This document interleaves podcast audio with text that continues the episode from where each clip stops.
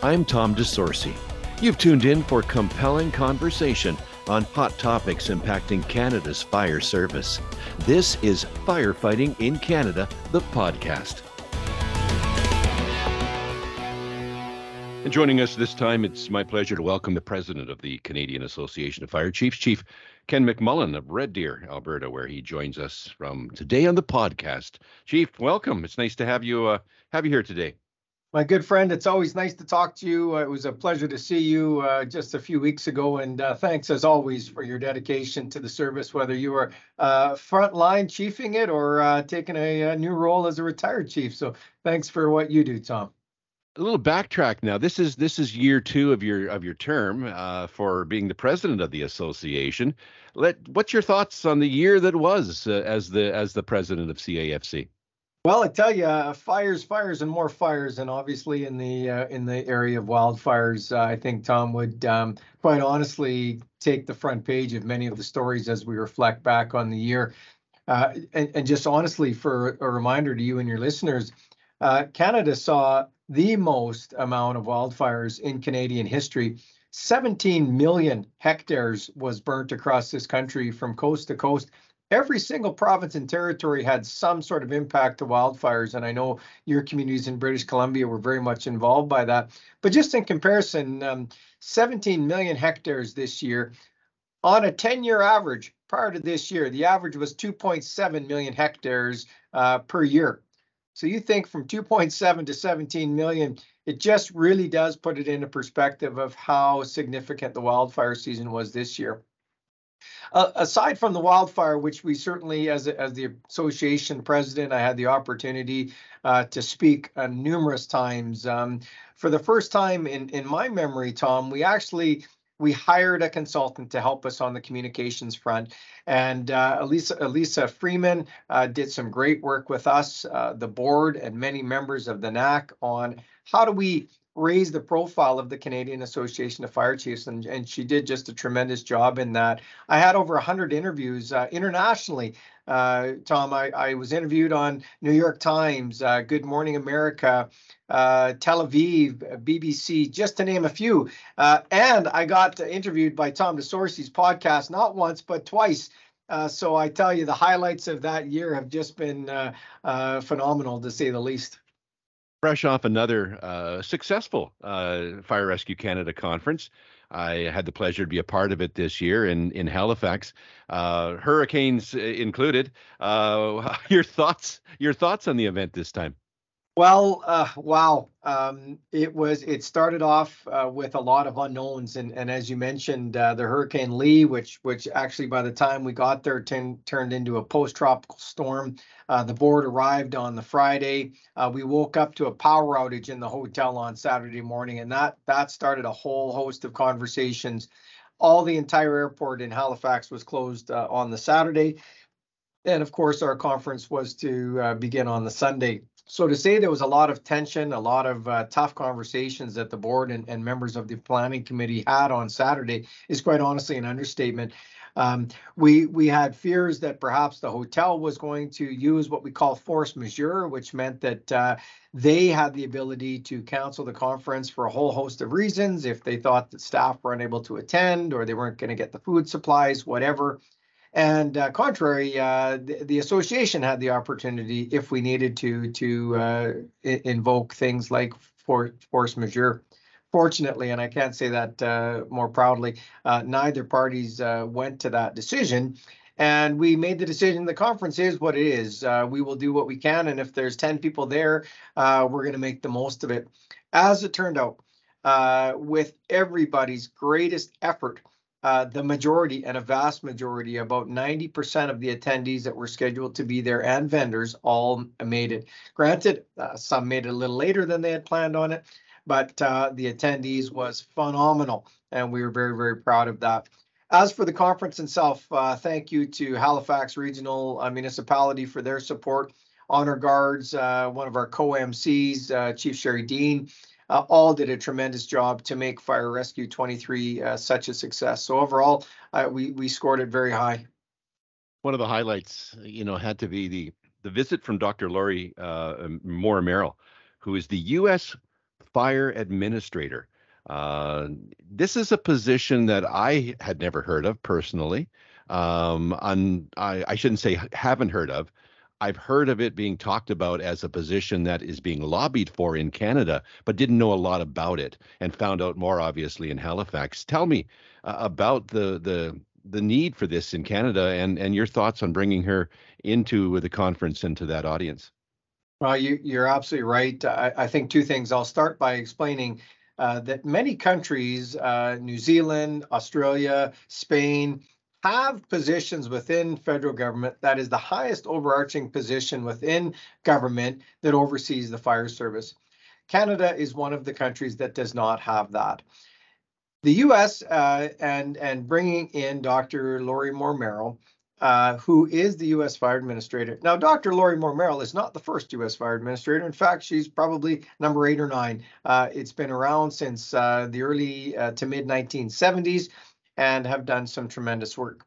I think the challenge is, or the difference is, Dr. Lori Moore Merrill is really bringing it to a whole new level, uh, not only in the United States, but she is doing Omen's work on ensuring that the fire service across the world is supported in the right way through the our relationship of the CAFC to the IAFC, the International Association of Fire Chiefs, and and give credit where credit is due. Those before me, uh, Chief Ken Stubing, who, uh, as you will recall, was the first Canadian in over 33 years to actually fill the position of president of the International Association of Fire Chiefs. And Chief Stubing really forged that relationship with Dr. Lori Merrill. I have been fortunate to be on the board of the International Association of Fire Chiefs as the Canadian director, whereby I, is, I have been fortunate to gain a relationship with Dr. Lori Moore So all of the timing was appropriate to have Dr. Moore attend the uh, Canadian Association of Fire Chiefs. What was most special about that was she wasn't what I would say uh, a drop in. Uh, Dr. Moore was there for four days uh, and she attended everything. She attended the women's meetings. She attended our opening ceremonies and spoke. She attended the conference. Uh, we had meetings outside of the conference with Public Safety Canada for where uh, she attended as well. So to say that she is committed to assist Canada in the creation of a national fire advisor in this country is an understatement. Uh, she has continued to and will continue to support us where we can to make sure we get the support that we need. And if if I was just to quickly look back, uh, and, and I know that we're going to talk about the census, but in the census of 2023, we talk about recruitment and retention is still an issue. We talk about the increase of medical co-responses as an issue. We talk about the volunteer tax credit is an issue. Interesting, all three of those sit in different federal ministries today. And the alignment of having somebody at the federal level that oversees all of the components of the fire service as that collaborator I think speaks now uh, louder than it perhaps has in the past. So we are going to continue to champion uh, the need for a national fire advisor here in Canada, and uh, we'll rely on friends like Dr. Lori Moore to help us get us across that finish line. What would that position look like in Canada? You know, in terms of where they sit in relation to, say, CAFC and the provincial associations, because the provincial associations have an ear at the national level with CAFC. Would it be that ear to the federal government, or would they be another arm of government? Yeah, it's a great question, uh, and and the good thing is we're open to pretty much anything that the federal government is willing to consider. If you look at the U.S. Fire Administrator, I'll, I'll break it down very simply. The U.S. Fire Administrator sits within the Department of Homeland Security, and they are partners with the departments such as um, Homeland Security and FEMA, Federal Emergency Management Agency. Then you have the U.S. Fire Administrator, which is an administration ran by Dr. Dr. Lori Moore Merrill of 134 staff. Now, the majority of that 134 staff actually oversee the U.S. Fire Academy. Uh, they have a National Fire Academy in Emmitsburg, uh, uh, United States, that delivers a whole host of training for leaders uh, within the fire service. They have a they have an arm that is now responsible for doing investigations of significant fires in the United States that all took time. I'll remind you, I said that the U.S. Fire Administrator was created sometime in the mid 1970s. Um, they're they're a lot uh, more mature in their system than we are today. We believe that uh, the Canadian Association of Fire Chiefs and the makeup of the board and the National Advisor Council is very well suited to support the uh, role of a national fire advisor in Canada.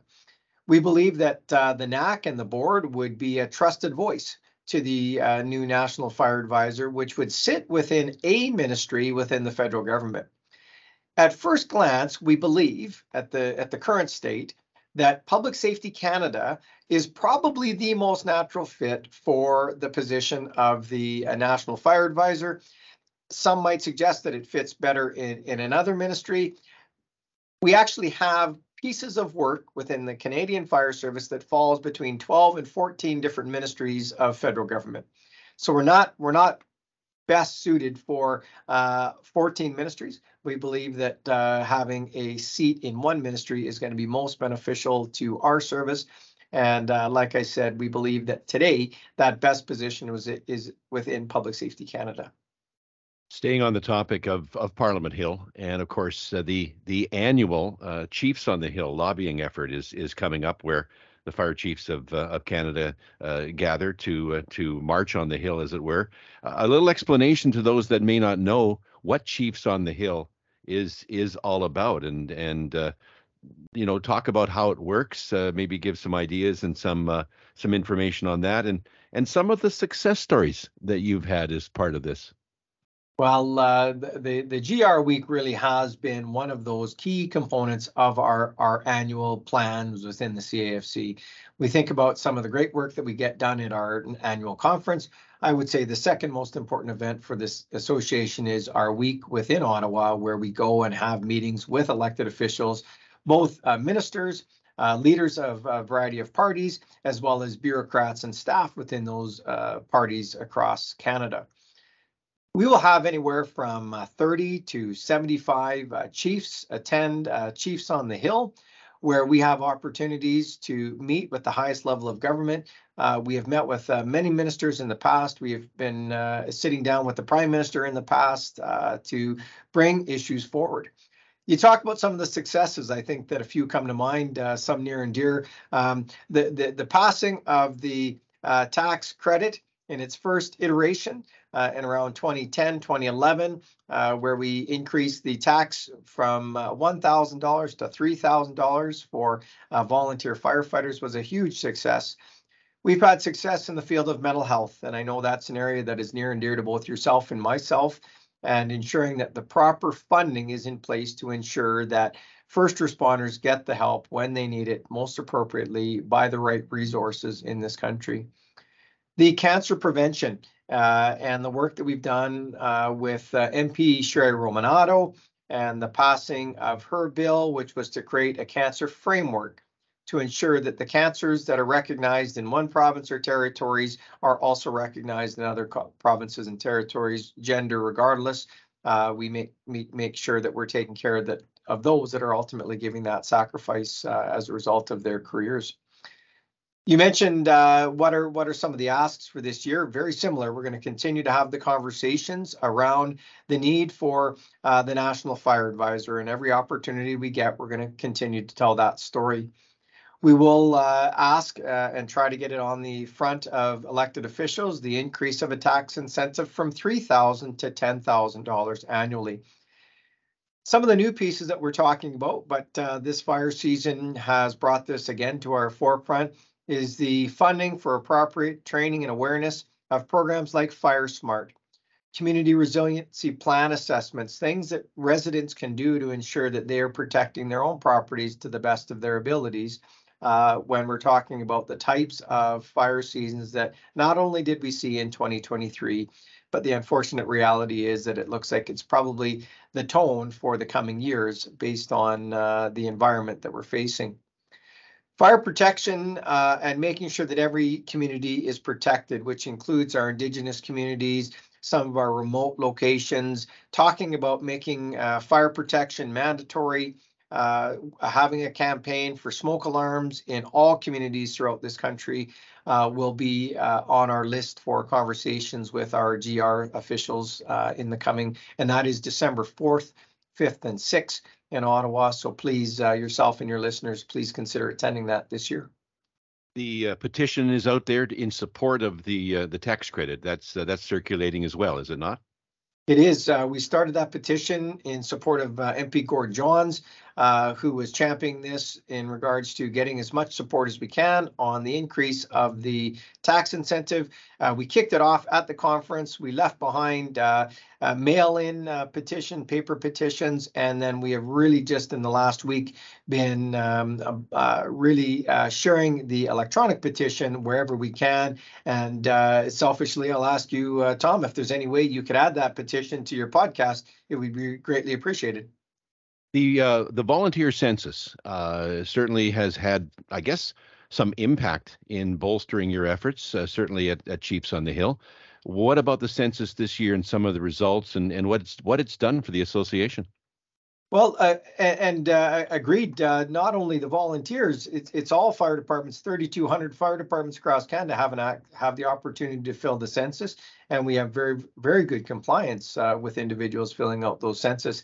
The information is absolutely uh, invaluable as far as the data that we get from those that that give us their input we are seeing recruitment and retention uh, continue to be an issue across this country. And so we have to identify that. We have to make sure that we're doing everything we can to not only ensure uh, that we get new people interested in this career, but we take care of those that are in the industry uh, today. We are seeing, uh, as I'd mentioned earlier, an increase of uh, medical co-responses in this country. In 2022, so going back a year, there was over 2 million responses in this country, and over 50% of all responses to 911 for fire departments was medical calls. And so there's a lot of talk about that. There's a lot of talk about whether this is our bread, and butter. Uh, how are we funded for this? Should we be doing this? What's the wear and tear on our apparatus? And as we have always done for 200 years, Tom, as we go when the calls come in, and I, I, I do firmly believe that we will continue to go when the calls come in. Uh, in the background, there needs to be conversations about how is that funded? Is it the most appropriate? Um, and, and so that will happen. And the results of the census is giving us that data. Climate change, uh, we, are seeing an increase in weather related emergencies, but that is not just wildfires. That is severe uh, heat. Those are uh, floods. Those are heat domes. I know those are things that are familiar with your community, and, and uh, the data was continuing to prove to us that we are seeing an increase of weather-related events uh, across this country. Those are probably the highlights, uh, just in a, in a, nutshell, of what the survey did. We use that survey not only internally, but that survey is used uh, all over Canada as we go and make our conversations on a variety of topics. We take the data by the census to help support that some of those numbers, you know, I remember going to uh, to GR Week a number of years ago, and the eyebrow raising numbers in some cases. You know, when you show up and talk about the the volunteer impact in in the fire service of Canada, you know, the the 83 to 85 percent number. Has that number changed? The the 85 percent of the volunteer of the fire service in Canada being volunteer? No, you know that that statistic uh, has been around a long time. Uh, whether you use 80, 83, 85, you know, I suspect it'll it'll vary uh, a percentage or two every year, but but we are still 100% uh, committed in this country that geographically over 80% of this country geographically is protected by a volunteer or composite firefighter. Uh, and uh, inversely to that, population based, uh, over 80% of Canada's population Vancouver's, cities, uh, Calgary's, Edmonton's, Winnipeg's are protected by a career department. Uh, but the majority of this country geographically still will remain uh, protected by a volunteer firefighter. Uh, and thank the good Lord for that every day. I know you have to keep in mind when you're speaking to government that the government in power may not be in power tomorrow. And the groundwork that uh, that we lay now is important for the next government and and how much is in the back of your mind speaking to the potential of of a new government at some point? Well you're you're absolutely right and uh, the unfortunate reality even within the government of power uh, when they do ministerial changes uh, you, you kind of get a little bit of deflation. Uh, you feel as though you've made some good headway with one minister and for whatever reason there's a new minister in place. It quite honestly is like somewhat going back a step or two. Uh, and I say that with the with the most sincerity. Uh, we had great relationships with former Minister Bill Blair of Public Safety Canada. Uh, and we know we will have just as good relationships with the incoming Minister uh, Sajjan, but it takes time. Uh, he needs to build that trust in us, and we need to show him that we are a trusted voice of government. all of that to say that's within a, a government within the same party that remains in power. We are nonpartisan. Uh, you think about the work that we're doing with MP Gord Johns. He is not within the government of power. Uh, you think of some of the work that we've had success with in in the past. We are not we're not aligned with one political party or another. We are nonpartisan. The Canadian Fire Chiefs Association is nonpartisan. We support those who support us, uh, and we will continue to do that. But all of that to say, uh, we have individuals, and particularly around GR Week, help us plan for the what ifs or the potential changes if there was a, party change uh, in years to come. And uh, we will react to that. Uh, but nonetheless, we will stay the course. And regardless who's in power, uh, we will continue to advocate for the best of the 126,000 firefighters in this country every day. Over the past few years with GR Week, how has government received the uh, the fire service. I, I would like to think, and, and at least the experiences that I had, were very appreciative of, of us coming and, and bringing the information to them. You know, I think they absolutely are honored and privileged to host meetings with the fire chiefs. I think they love the photos. I think they love having you and your colleagues in uniforms in their offices. We always have the opportunity, except for the COVID years, to have a reception on the Hill. And uh, often, I'll tell you in the backgrounds, the members of government are uh, battling in the background whom gets the privilege of hosting that uh, reception. They are so proud of the work that you and your colleagues do every single day. Uh, and we will continue to have opportunities to highlight our support within government. Uh, I was reminded by some of our past board members uh, that years ago, uh, we would knock on the doors of government and not always get an answer. Uh, we have come a long way. And uh, not only are we knocking and they're answering, but uh, they're knocking on our door uh, to get input and advice from us, which is a huge success to those uh, before me and those that will come after me. But as of today, we're very, very happy and proud of the relationship we have with government. As you have mentioned today, the plate is obviously full with the issues and the topics of discussion and the year ahead. But your crystal ball, what do you see any emerging topics that you haven't mentioned that are on the horizon uh, for the for the year ahead for for the fire service in Canada? I think there's a couple of things, and uh, I would repeat many of the things that I already talked about. Mental health will continue to be an issue, uh, volunteer tax credit, and of course, the creation of a national fire advisor. Outside of that, I, I think some of the issues that we believe are going to come in the coming year are uh, changes to technology. Uh, we think about uh, lithium ion batteries. Uh, uh, we've got a long way to go as, a, as an industry to be actually prepared not only for the response of these types of lithium ion batteries and the mobility um, uh, vehicles that use this technology, there's a whole new world about storage and collection uh, and disposal of these types of batteries that I don't think that we're 100% uh, ready for as an industry. And that I think we will put a lot of attention into that in this coming year, uh, just as, as a focal point, uh, considering what's happening.